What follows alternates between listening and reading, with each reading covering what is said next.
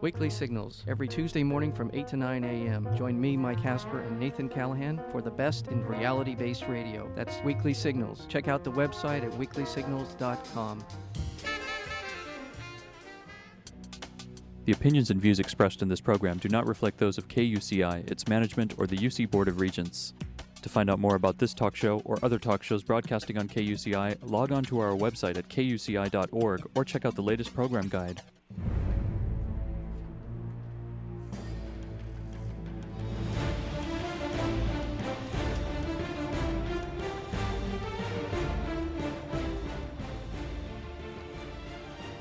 Good evening. You're listening to KUCI at 88.9 FM in Irvine and online at kuci.org. Welcome to Privacy Piracy. I'm Lloyd, I'm this show's engineer, and your host is Mari Frank. Mari's a local attorney and certified information privacy professional. She's the author of several books, including Safeguard Your Identity and From Victim to Victor, a step-by-step guide for ending the nightmare of identity theft. She sits as an advisor to the State of California Office of Privacy Protection, and she's a sheriff reserve here in Orange County. She's testified many times in Congress and the California legislature on privacy and identity theft issues, and you may have seen her on TV on Dateline, 48 Hours, NBC, ABC, CNN, O'Reilly, Geraldo, Montel, a lot of other shows. And she did her own 90-minute PBS special last year called Protecting Yourself in the Information Age. To learn more about this radio show and our great guests, please visit kuci.org/privacypiracy. Good evening, Mari. Good evening, Lloyd. Well, we have a very special guest. He has been on our show twice before, and we think he is the privacy hero of California. He is a wonderful man, brilliant, and a great legislator, honest, ethical. I can't just say enough about Senator Joe Simitian. For those of you who have not heard him before, I want to tell you he's great. You can also listen at kuci.org/privacypiracy to his previous interviews, and then you can also listen to this one as well. Senator Joe Simitian was elected to the California State Senate in November of 2004 to represent the 11th State Senate District, which includes portions of San Mateo, Santa Clara, and Santa Cruz counties. His public service over the years includes stints as a state assembly member, member of the Santa Clara County Board of Supervisors, mayor of Palo Alto, and president of the Palo Alto School Board. He's also served as an election observer and supervisor in El Salvador and Bosnia, and he participated in refugee relief and resettlement efforts in Albania and Kosovo. In the Senate, Joe Simitian chairs the Select Committee on Privacy, which is my favorite, and also the Environmental Quality Committee. In addition to this, he serves on many other committees in the Senate. Joe Simitian received his BA with academic honors from Colorado College, and he also holds a master's in international policies from Stanford University and a master's in city planning and a law degree from UC Berkeley. So he has great background in all of these wonderful issues. The Capitol Weekly identified Joe Simitian as one of the half-dozen most effective members of the legislature. And of course, in my opinion, he's the top member who is effective. The San Jose Magazine has repeatedly recognized him as one of the Power 100 of Silicon Valley. And in 2003, Joe Simitian was selected by Scientific American magazine as one of the Scientific American 50 leaders in technology from around the world. Joe Simitian and his work has been quoted or noted in publications as diverse as Atlantic Monthly, Condé Nast Traveler, Mother Jones, People Magazine, and Scientific American, and his many media appearances range from CNN to the Dr. Phil Show, and he's been on our show a couple times before, and he is a great privacy hero. There's so much more I could tell you about the senator, but you're going to hear him for yourself, and you can also go and visit senatorsimitian.com or sen.ca.gov, and also learn more at kuci.org/privacypiracy. Thank you, Senator Simitian, for joining us again. You are terrific. Mari, my great pleasure, and thank you. I know who I want to do my eulogy now that I've listened to you. You're more than a little kind, so thank you very much. Oh, no, I think you're great. You walk on water. I know that. Well, you have been my privacy hero and a consumer protection hero for our state for a long time since you've been in the assembly, and I want to thank you. But today, let's talk about some of your new legislation and also the groundbreaking laws that you did in privacy that you've introduced over the years, because I think it's a great overview for what's happening in our society now. First, why don't you tell me and my audience about how and why privacy became an important issue for you? You know, it was not anything I planned. One of the great things about my work is that I have the opportunity to pursue my curiosity, my interests, and the interests of my constituents. When I came to the state legislature back in the year 2000, I did not have a background in privacy. But early on, I started to develop the interest coming from Silicon Valley. I was particularly interested and engaged by the early conversation about what were the privacy implications of doing so much business online. Started to pursue that issue a little bit, discovered that, at least in the state assembly, there really wasn't a lot of work being done on privacy issues, and asked the Speaker of the Assembly at that time if I could chair a select committee, a study committee, if you will, on privacy issues, and he said, go to it. And since my first forays, literally almost the first few months I walked in the door, I continue to be engaged by these issues. I continue to think they're important, and I hear that from my constituents who tell me that they care about these privacy issues. And it's interesting, here in the state Senate, when I first came to the Senate, I thought, well, there are a lot of good members of the Senate who were working on these issues, and I did not think that I would necessarily pursue them, but I got pulled in again on some individual issues. And then a lot of the privacy warriors in the Senate, frankly, have moved on as a result of term limits, Mari. So people like former Senator Deborah Bowen and Jackie Speier and Liz Figueroa and Kevin Murray, who all worked in this area, they've all gone on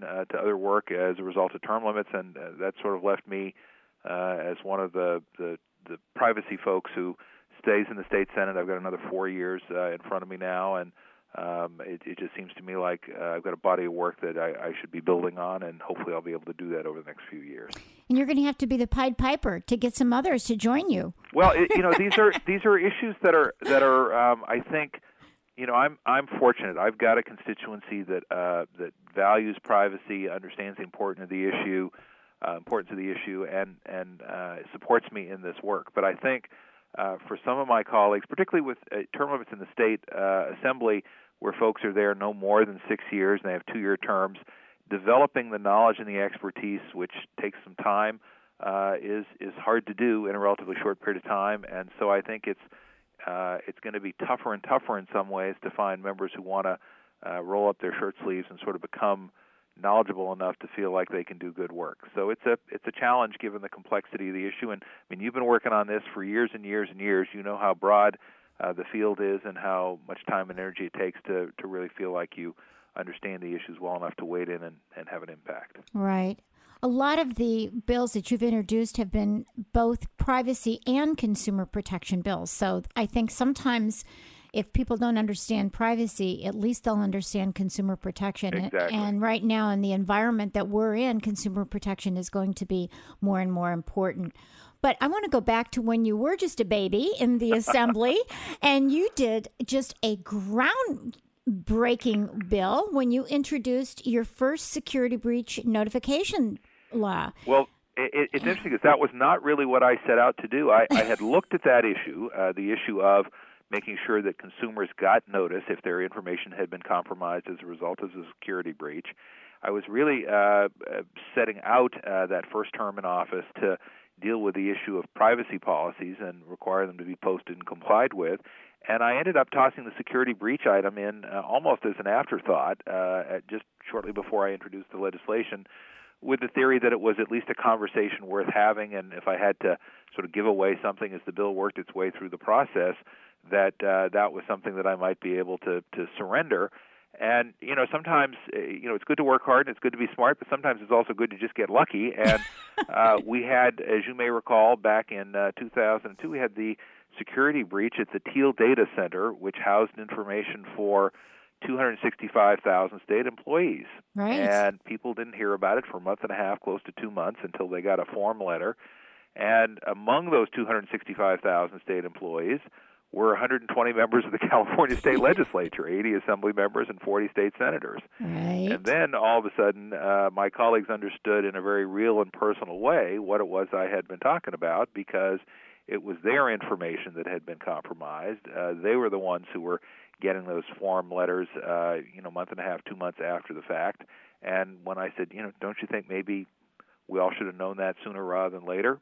They got it. And I was fortunate as well that as I was a freshman assembly member, a senior senator named Steve Peace weighed in and said, absolutely, we got to do something about this. So he and I ended up writing essentially identical bills that were mirror images, and between the two of us put that first security breach law in the books here in California. And it's been the model, as you know, for more than 40 other states to adopt similar legislation now that protects consumers around the country. Yes, and it really has made a difference, and I think that was such a brilliant bill to introduce, even though that wasn't your main interest at the time. You can see how that has made a tremendous difference. And then now, this year, you've introduced new legislation, SB20, and let's talk about that, because that's kind of piggybacking on what's been happening with the security breach legislation. Well, I think now that we have experience, we've got 5-6 years experience now here in California with the original security breach law. We've got the experience in other states around the country. I think it's important when you author legislation like this to come back and say, all right, how are we doing? How's it working out? And, there'll be times when you have to say, look, just not working, or it's not working the way we thought. I think for the most part, folks are inclined to agree that it's worked better than we had ever had a reason to hope for. It has, I think, encouraged folks to get more serious and robust about their privacy protection. It has meant that people now have some incentive to protect this information so that they don't have to provide notice with the attendant cost and loss of reputation. But I think one of the lessons we have learned over the last 5 or 6 years is that while a lot of people do a pretty good job of providing notice, unfortunately, a significant number do not. And we get reports back from consumers who say, I got something in the mail, but I got no idea what it really means. It's not written very clearly. It doesn't provide me with much in the way of information. So the bill you referenced that I introduced this year, and I've been working on it for a couple of years now, is Senate Bill 20, which is designed to say, look, let's have some core content. Let's have some standard information, so that when you get that notice, we know for sure that it will have at least the basic information you need to protect yourself from folks who have perhaps access to your personal information. And that's really the goal. It's to make sure, as I say, that you have clear, specific information about what was taken, when was it taken, and then you're better able to use that information to protect yourself. And each of us will have different views about how much we want to do to protect ourselves. Right. But you and I ought to be able to make that judgment for ourselves, and we can't really make that judgment, take the right steps, whatever we may think they are, if we don't know what the circumstances were with a little more clarity and specificity than some folks are providing. Yeah, it has to be transparent. I've gotten those letters myself, and I call and I go, what exactly was taken? How was it done? Where do you think it is now? So yeah, it is very frustrating for people, especially those who've been victimized by identity theft. They want to be able to protect themselves for the future. Well, and the one other piece of the bill that I should mention, it seems like a small piece, but it gets some folks a little nervous, is we also want, whenever that information is available, whenever those notices are provided, we want to have a copy sent to someplace central in the state. Now, we've settled for the moment on the Attorney General's office. I don't think it's really that important which office it might be, but it's important, I think, both for law enforcement purposes, but also for those of us in the state legislature to have a central repository so that we know how big is the problem, how widespread is it, are there patterns? Are there particular folks who are being targeted? Are there particular kinds of information that's being accessed? And that will not only help us do a better job legislating in the field and hopefully protecting people's privacy, but it will also help law enforcement, frankly, if they could have a clearer sense of what's going on rather than sort of relying anecdotally on what they hear or on individual cases in individual jurisdictions. So that's another piece of the bill that, while it's a relatively small piece, I think it bodes well for both better law enforcement and better policymaking in the future, Mari. And, a lot of other states have a central repository for that kind of reporting, so it makes sense.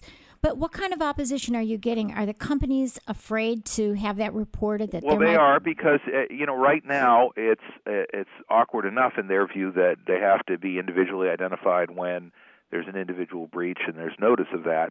But there's a concern that if all of this were accumulated in a central repository, people might suddenly have some notion of just how great the scope of the problem really is, and that could lead to even greater efforts at regulation.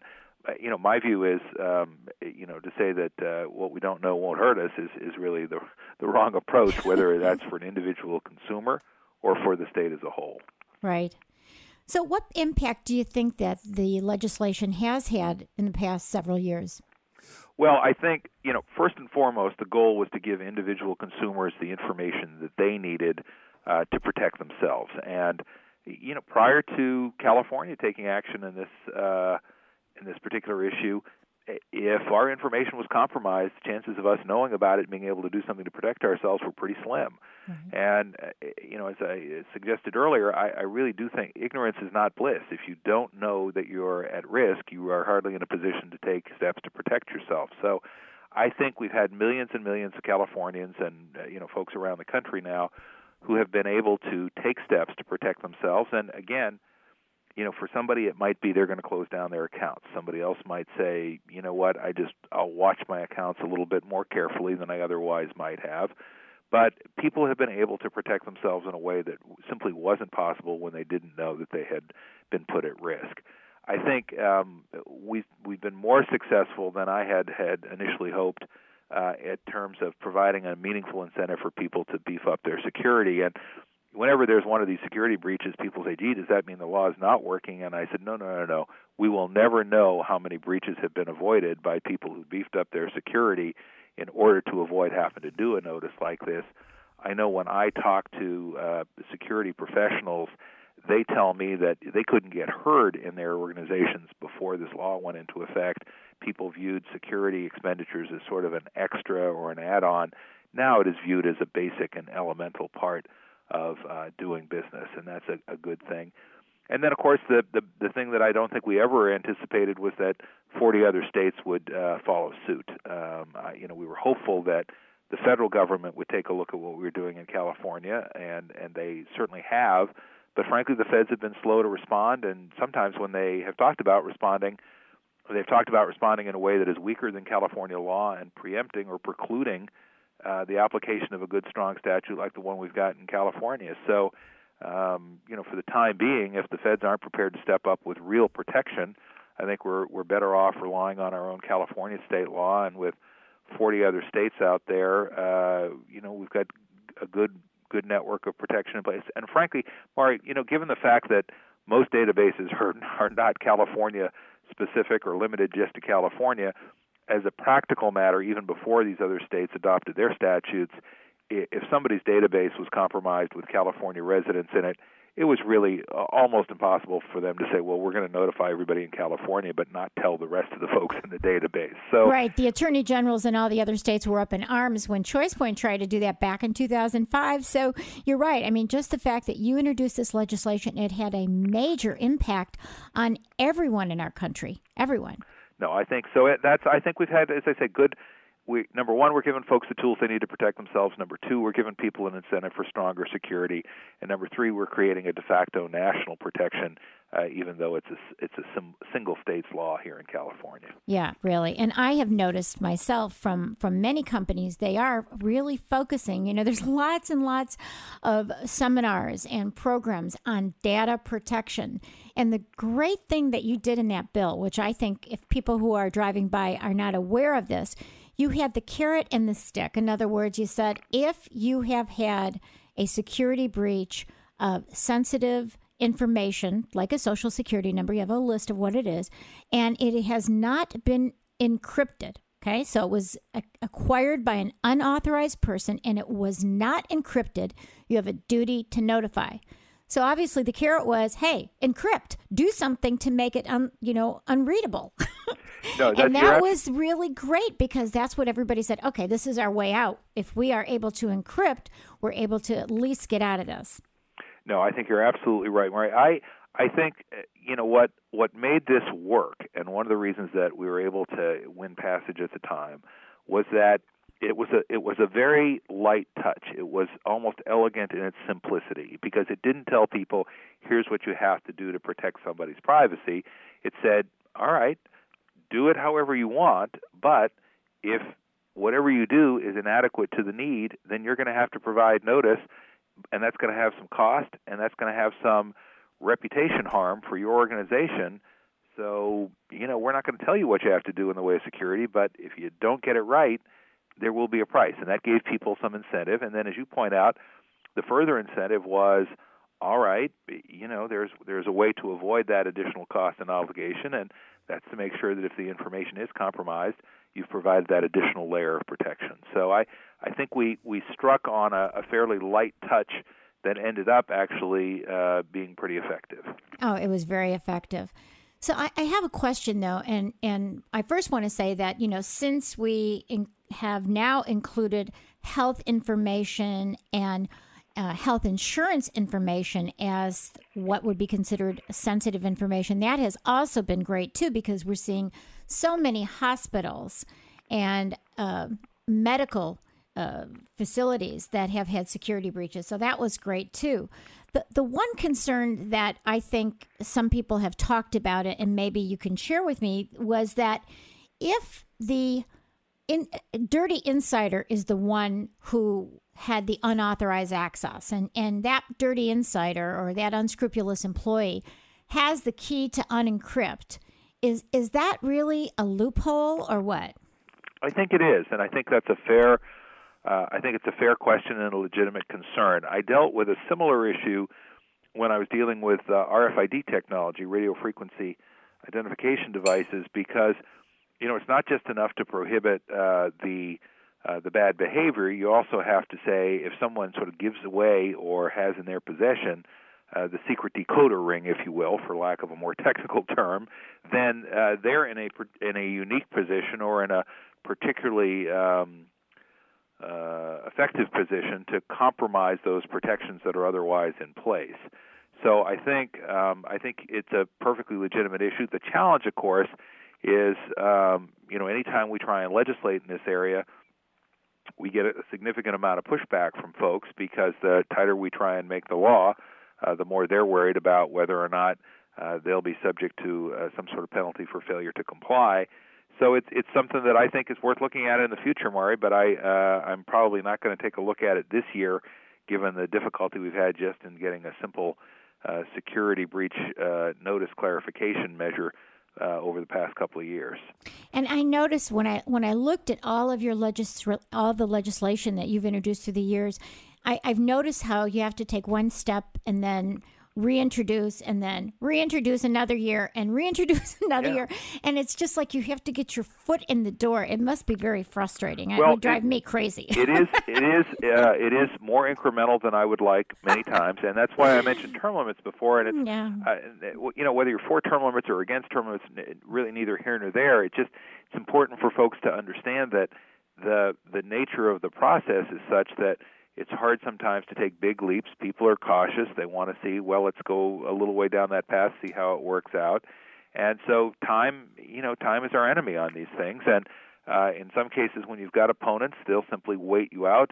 Folks in the assembly are there no longer than 6 years. So, you know, at any given time, they may have 2 or 4 years left. And somebody figures, well, if I can win a round or two, then they'll be gone. And hopefully the next guy or gal won't be concerned about the same set of issues. So it is incremental, and you know, it can be as simple as what governor you've got. You know, can you get a particular governor, whether it's Gray Davis or Arnold Schwarzenegger or whoever our next governor may be? Right. You know, if he or she is not sympathetic to the issue you're pushing, you can be out of luck for 8 years, and that just means you're stymied until you get somebody who is willing to sign those bills if you run into a roadblock along the way. Right.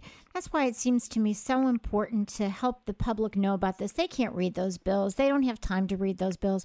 They can't even understand those bills. So, you know, you really have to do a lot of the things that you do, which is, you know, speak to the public, you know, explain these things to the media. It's so important because I don't think they get it. And I don't think they know. They're frustrated, but they don't know what to do about it. And so we so appreciate you. But getting back to the issue of the security breach legislation and maybe taking one little step at a time, another concern that people have is the non-computerized records. You know, I sit as an advisor to the Office of Privacy Protection, and Joe McNabb is a wonderful director. And we have kind of taken the position that if the information was once computerized, even if it's printed off, then you still have a duty to notify if it's in paper, if there has been a security breach by an unauthorized person.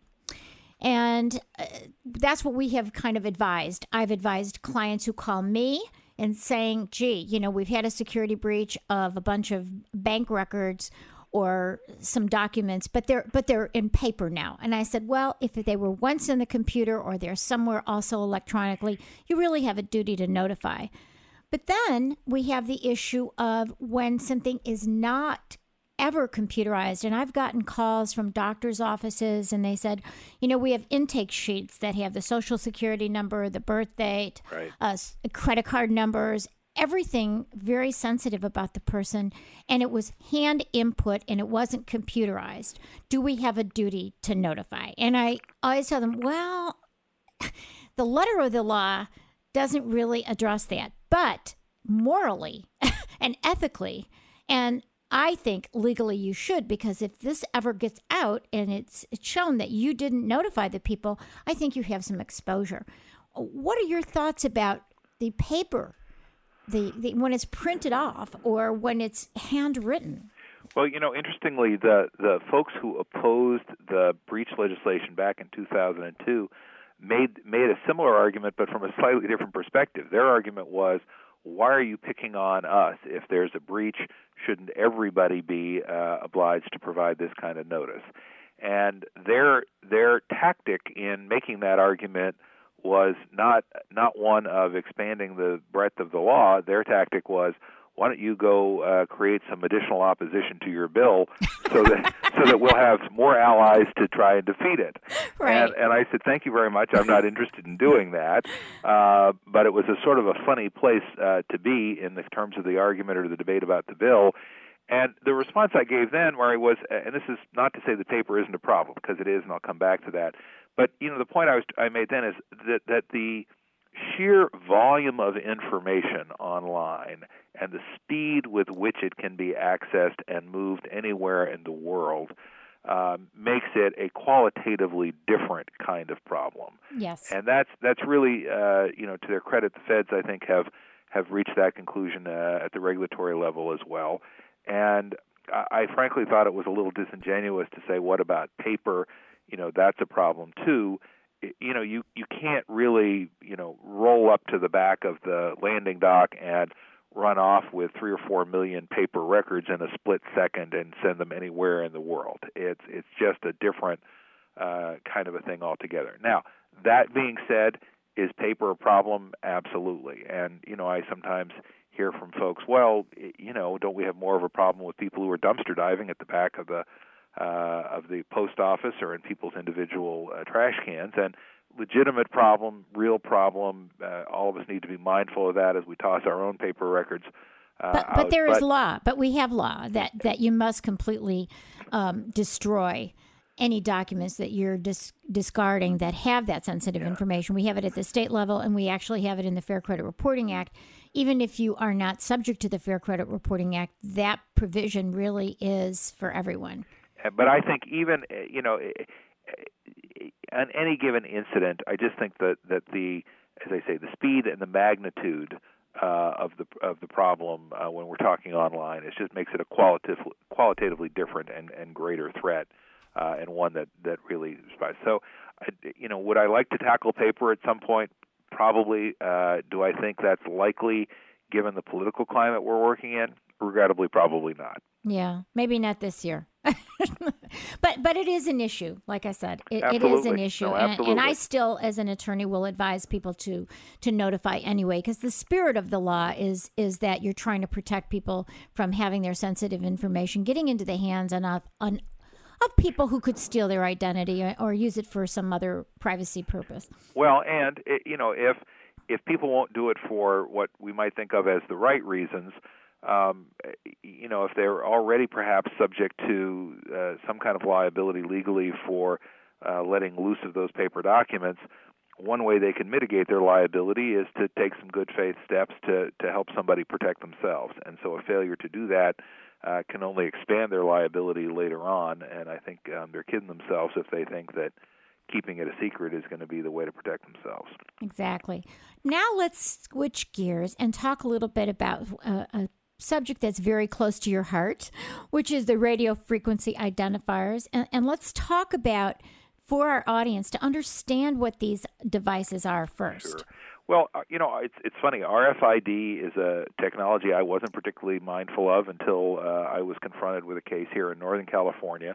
Radio frequency identifying technology has been around for, decades, so all the way back to World War II in its sort of most simple and elemental forms. And most of us are used to it in some sort of an ID card that we might use to gain an access card that we might use to get into our parking garage or our apartment or condominium complex.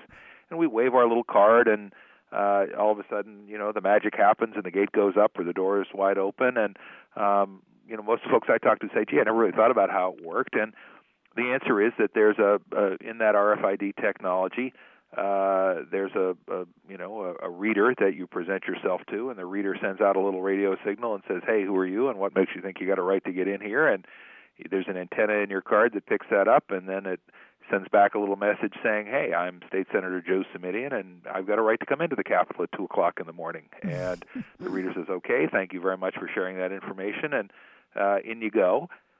What people are not mindful of is that, you know, anyone with the right technology can access that same radio wave, and in effect, your personal information is being broadcast to anyone who asks for it at any time. And, you know, unlike a lot of the other ways we're victimized, you know, Mari, if I've got a pickpocket, I realize suddenly, hey, you know, my wallet's gone, and I think maybe I better do something about it, but if somebody reads, or in the jargon, skims this information with an RFID reader, then I don't even know my information has been compromised. So it's a tough place to protect yourself if you don't know that in fact someone has skimmed your information and can use it. And it's surprisingly easy to do, I might add.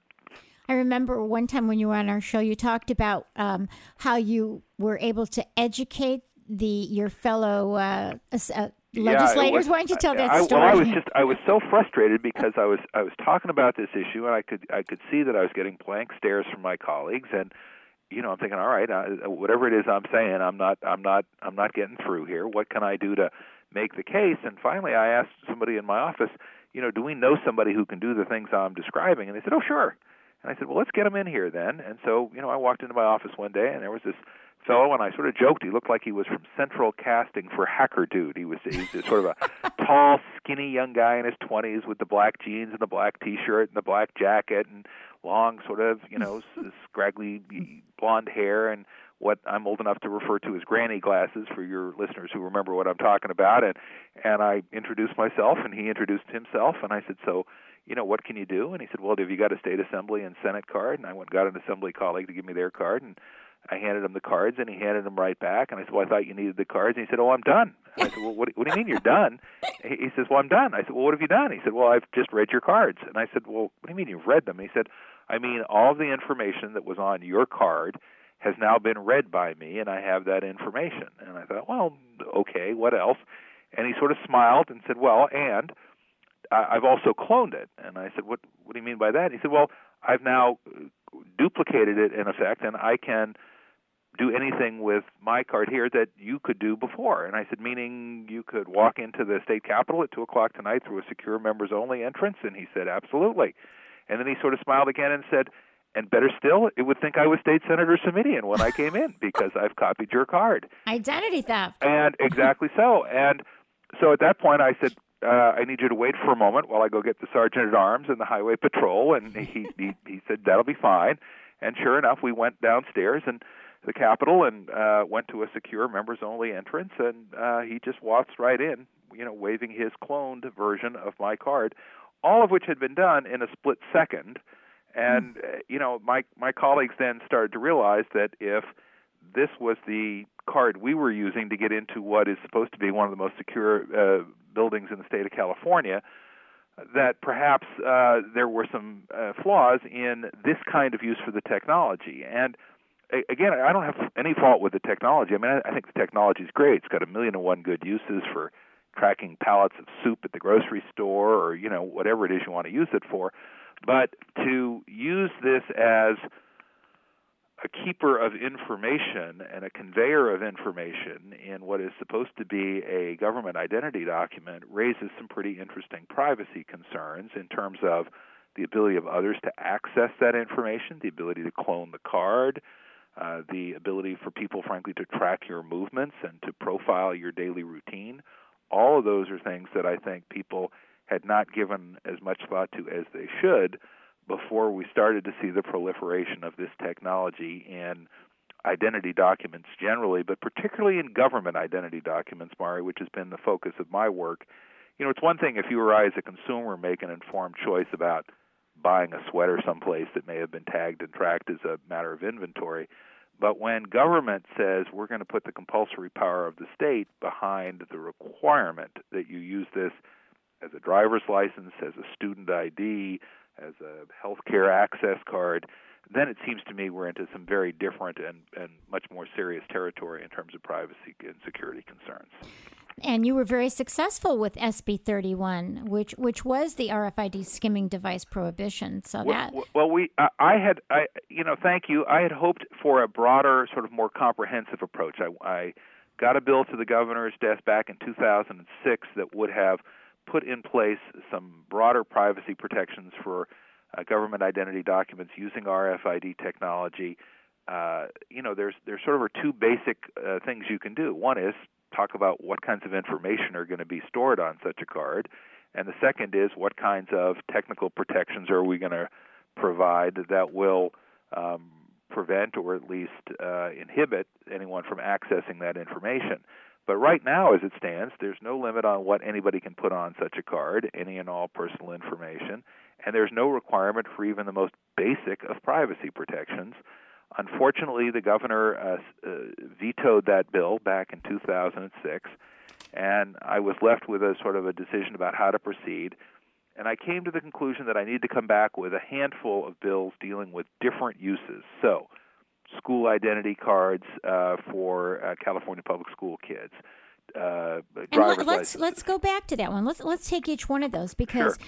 You actually worked very hard on SB29, and I remember when there was a big brouhaha in Northern California where schools were putting RFIDs into the student IDs, and there were a lot of parents who were very upset by this, right? There were, and this one surprised me. I was able to get the governor to sign a couple of these bills as they made their way through the process. He did sign a bill that simply prohibited skimming, the unlawful reading of someone else's personal information by using an RFID reader without their knowledge or consent. So that's now against the law as a result of the legislation. And believe it or not, it wasn't before. If I stole the card out of your pocket, that would have been against the law. But if I stole the information by using radio waves, that wasn't against the law. That didn't seem to make a lot of sense.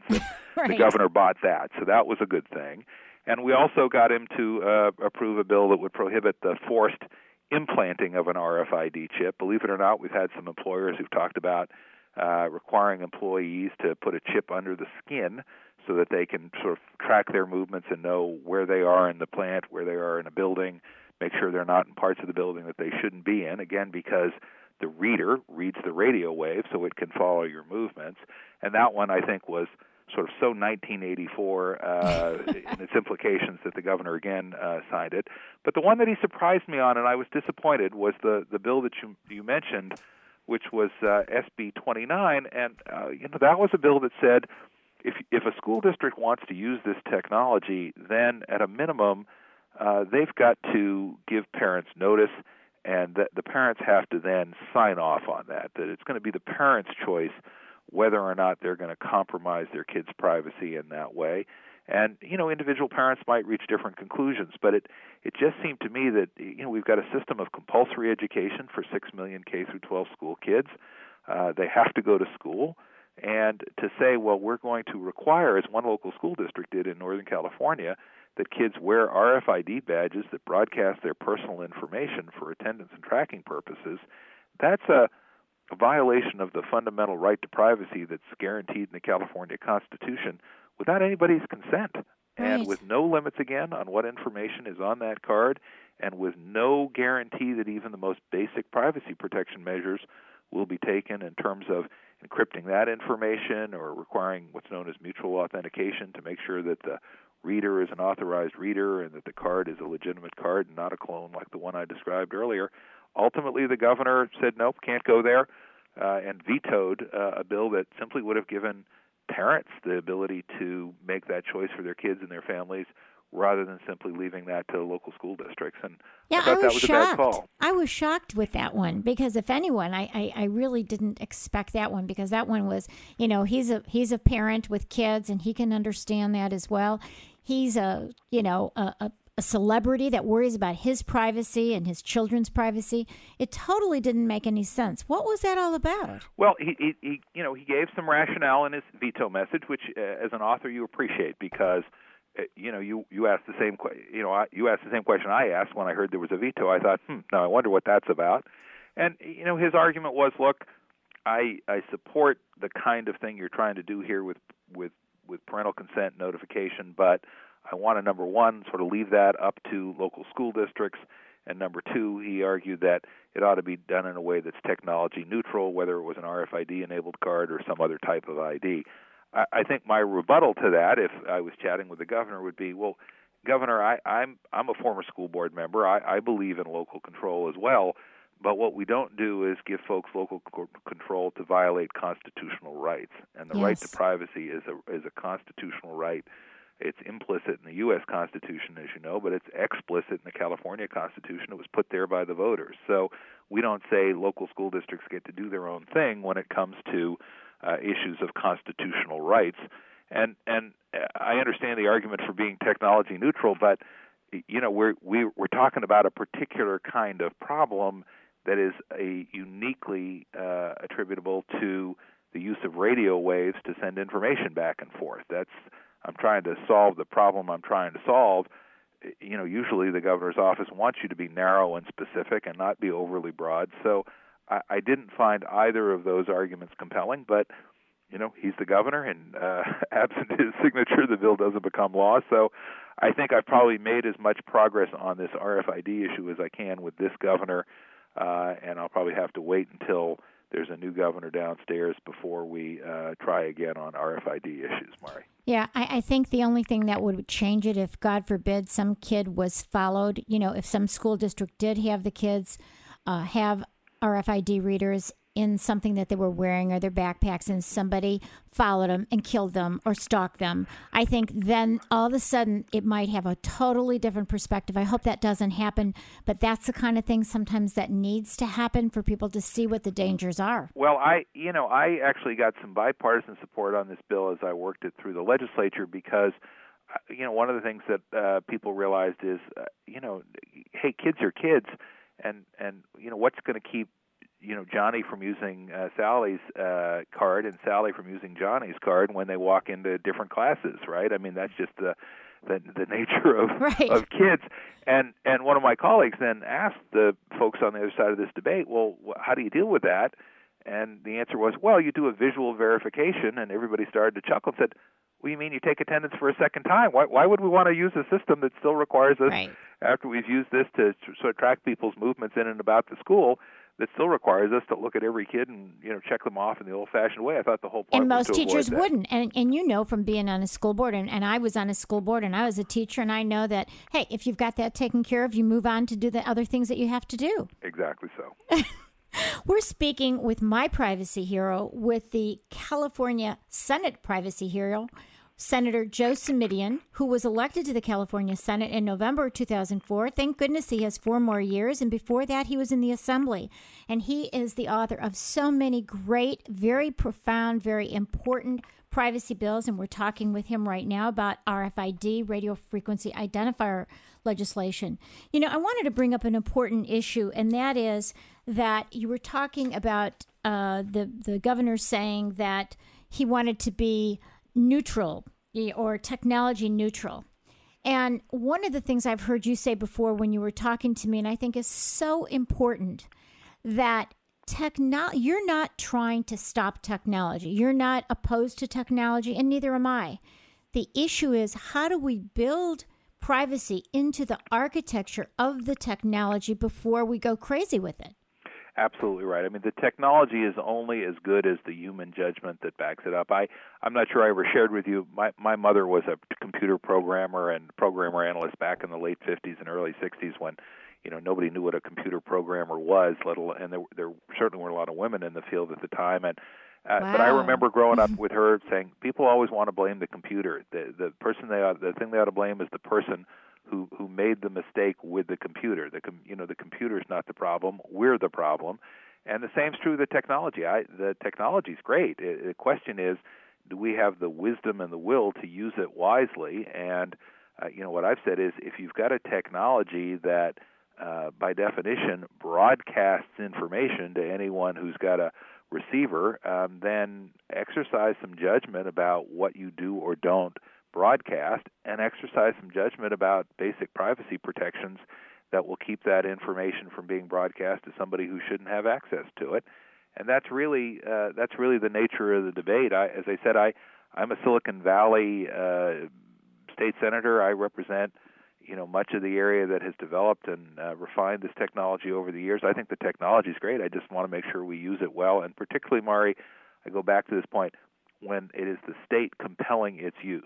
If you and I want to make an informed choice as consumers, that's one thing. But when the state says, here's what you have to do, then I think we've certainly got these kind of obligations. Right. I even worry about making a choice when we don't understand the ramifications, and that's another problem. Maybe private industry will use this and try and tout it as being, the cure-all for everything. Mm-hmm. But the problem is that most people don't understand. It's not really transparent what can happen. So that's another issue. I mean, I don't think that we should rule other people's lives, but I think people get back to the issue of what you just said, informed choices. That's right. No, I've got friends and constituents who use Fast Track to pay their bridge tolls, and they find it very convenient.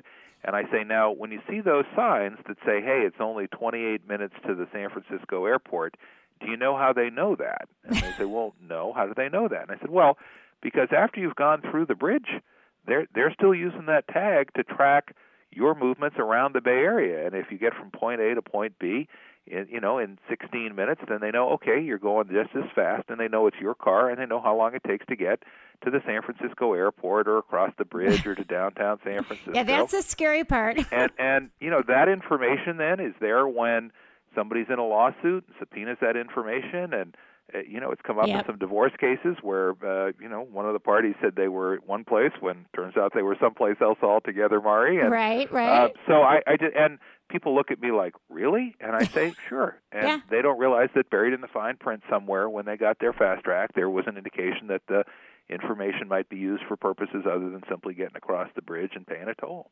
Exactly. Those are the kinds of things I'm talking about. People just don't understand what can happen.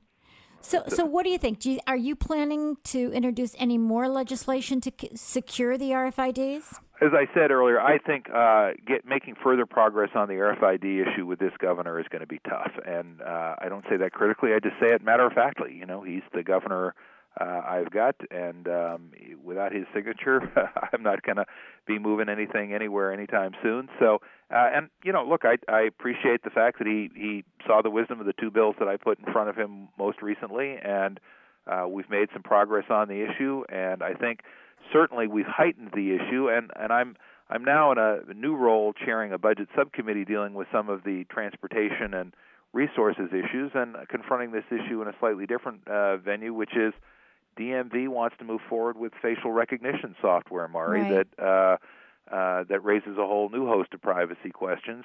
So I'll be able to raise those issues, those privacy issues, in the context of facial recognition software, and we'll be having the same arguments again about to what extent is convenience a justification for privacy concerns simply being brushed aside. Well, the good news is that the DMV does have a privacy task force, and they've asked me to be involved in that. So I asked lots of questions on a conference call, and hopefully I'll hear back from them with regard to those questions and what the answers will be. And there were quite a few good questions, I think, in there. Good. So at least they are really reaching out to see what the privacy implications are before they move on with Real ID and all those other things that they have to do. Going back to when you were in the Assembly, you introduced the Online Privacy and Disclosure Act of 2003. I know you worked very hard to get that signed into law. And that's all about privacy policies. You want to tell my audience a little bit about that? Well, that was actually when I was working on the security breach notification bill, that was this online privacy policy issue was what had started my my legislative effort. And I asked the legislative council, the lawyers for the state legislature, if somebody makes a purchase online and relies on the privacy policy, and then it turns out that the folks that they bought something from don't honor the privacy policy, is that a violation of the law? Can we enforce contract law on that level, for example? And, about 3 months later, I got back a 15-page single-space memo that said, maybe, it depends. And I didn't think that was a particularly reassuring response. Uh-huh. And I said, well, let's do a piece of legislation that's got two real simple pieces. The first is, it says if you're going to do business online, that you have to post an online privacy policy. Can be as limiting or as expansive as you want to be. It can say we're going to give everything to anybody who asks, or it can say no, we're going to exercise real restraint and constraint, and here's what we're going to do. But whatever it is, just put it out there and make sure it's easily accessible. And then the second thing is, and this part of the law really wasn't widely understood, even though it was what I was primarily concerned about, is it says, and then you have to follow the terms of your own privacy policy. Duh! And if you, because, it's not just enough to say, here's our privacy policy, it's, and we're going to follow it once we've told you these are the rules, we're now obliged, now as a matter of state law. And I had tried this in 2002, then Governor Davis vetoed it the first time around, but to his credit, when he sent me the veto message, he said, I think you're onto a good idea here, but I think it needs a little more work, could you try again? And so I did try again, and in 2003, we tweaked it a little bit and got a version to the governor that he was willing to sign, and it has been law ever since. And so since, I think it was actually July 1st of 2004 when it took effect, people now are obliged to post a privacy policy, do so conspicuously, and they are then obliged to follow the terms of the policy that they post. And what's interesting about this is it has been largely self-enforcing, which was the goal. Again, trying to use a light touch. Just this past year, there was a bit of a minor flap, Mari, with a half dozen privacy groups who were making the argument with Google that Google hadn't fully complied with the provisions of the law. Now, Google saw it differently. Unfortunately, I didn't get pulled into that debate. But ultimately, Google decided that rather than risk litigation, they would put the word privacy on the front of their homepage. And as you know, they're very spare. That homepage has 28 words on it. That's their limit. And so they moved one word off and put the word privacy there. And now as a result, when you go to Google, privacy pops right up there, and you can access that privacy policy from the very first moment you arrive on the page. And as I say, that was the way the law was designed to work. I had a provision in it that said you couldn't sue anyone until you'd given them 30 days notice and an opportunity to correct.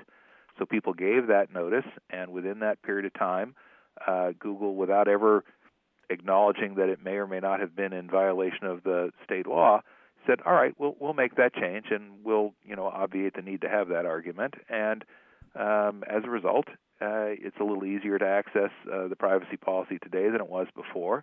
And in my view, the most important thing is anybody out there has to comply with the terms of their own privacy policy, which to me was the starting point in that whole discussion. Yes, I think it has been very effective. I think people need to read those privacy policies. And in fact, I was an expert witness just this last year, just on this issue, the fact that the privacy policy was not being followed by a bank. They totally were incongruent with the policy, and it settled because of that. Well, and the part that was interesting is oftentimes here in the legislature, we're not aware fully of whether or not the law has any impact. And what I learned later from talking to people about this is, Oh yes, as of the day before the effective date of the law, there were privacy policies that were being amended and posted all around the globe to comply with California state law, because the law applied to anyone who did business with someone in California. And, that was not something that would have been readily visible to me. The day the law took effect, the sun came up, it went down that night, and I went on with my business. But for folks who were watching carefully, privacy policies around the globe for commercial transactions online were changed as a result of our efforts here in California. And as I say, more to the point from my standpoint, that next day you either had to comply or you were in violation of state law. And it's lucky if you're from such a big state, because we have so many people that everybody has to pay attention when you get a law passed, and it has repercussions all over the place. It does, and you're absolutely right about that. If I were working in a smaller state, I think the impact of the work would clearly be reduced. But that also means there's an obligation, which is I think we've got an obligation to get it right. If we do it wrong here in California, then that has potential consequences not only around the state, but around the country and around the globe. So it's important that we do the work well and carefully and get it right, because we know others are going to look to California. You have done so much for so many consumers, and I want to thank you again for your bill back in 2007, I think it was SB 1018, dealing with vulnerable elderly and financial abuse. I deal with a lot of people who call me who are victims of identity theft and other kinds of financial abuse. And it is so tragic when I hear from the elderly. They are so vulnerable. Let's talk about that great bill that you got passed, and it really does help prevent elder financial abuse. Well, I was delighted, because this was an issue that, frankly, the legislature had been stuck on for probably 10 years. And to me, it seemed an obvious way to help vulnerable seniors. It's a mandated reporting bill, and it simply says that folks who work at banks and financial institutions who are on the front lines of elder financial abuse, who are in a position to see these things as they're happening, are simply going to be mandated reporters, meaning they are required to pick up the phone and call and say, you know what, I think there might be a problem here. They can call the folks at Adult Protective Services. This had been an effort that really had been stymied for, as I say, a decade, and finally we were able to get to yes on this. A lot of credit, by the way, to my colleague who was in the State Assembly then, now has joined me in the State Senate, Senator Lois Wolk from the Davis area here in Northern California. But the two of us worked hard on this together, and were able to bring banks and credit unions in. And again, there was a fear there that somehow this would be an undue burden or that there'd be liability issues. What we've seen since is that has not been the case. We've actually got good anecdotal evidence that the law is working just as we had hoped. And, it was the kind of thing that seemed so obvious to me, which is that when someone's standing right there and sees something that should cause at least enough concern for further investigation, pick up the phone, make the call, let somebody who's a professional step in at that point, but don't just look the other way. This sort of see no evil, hear no evil, speak no evil was just not serving anybody well, and now California is a place where there's somebody with an obligation to sort of look out for the folks who they're doing business with. Well, Senator Joe Simitian, and that's why I think you are terrific. You are my hero here. Too bad you're not from Orange County, but I can support you even though I'm down here. And I want to thank you. It's time, believe it or not. I wanted to talk about so many of your other bills. We'll have to have you back. I want you to know that we appreciate you, and we hope you'll come back on our show again. It would be my pleasure, and thank you for the work you do, Mari. As you hinted earlier, public awareness is, frankly, the best protector we can possibly have on many of these privacy, security, and identity theft issues. And, all the good laws in the world don't really help if people aren't aware of the concerns that are the basis for those laws. And the work you do to spread the word is really, I think, top of the list in terms of importance. So thank you. And we'll see you soon. I'll be back. Okay, thank you. Yes, you've been listening to KUCI 88.9 FM in Irvine and KUCI.org on the net.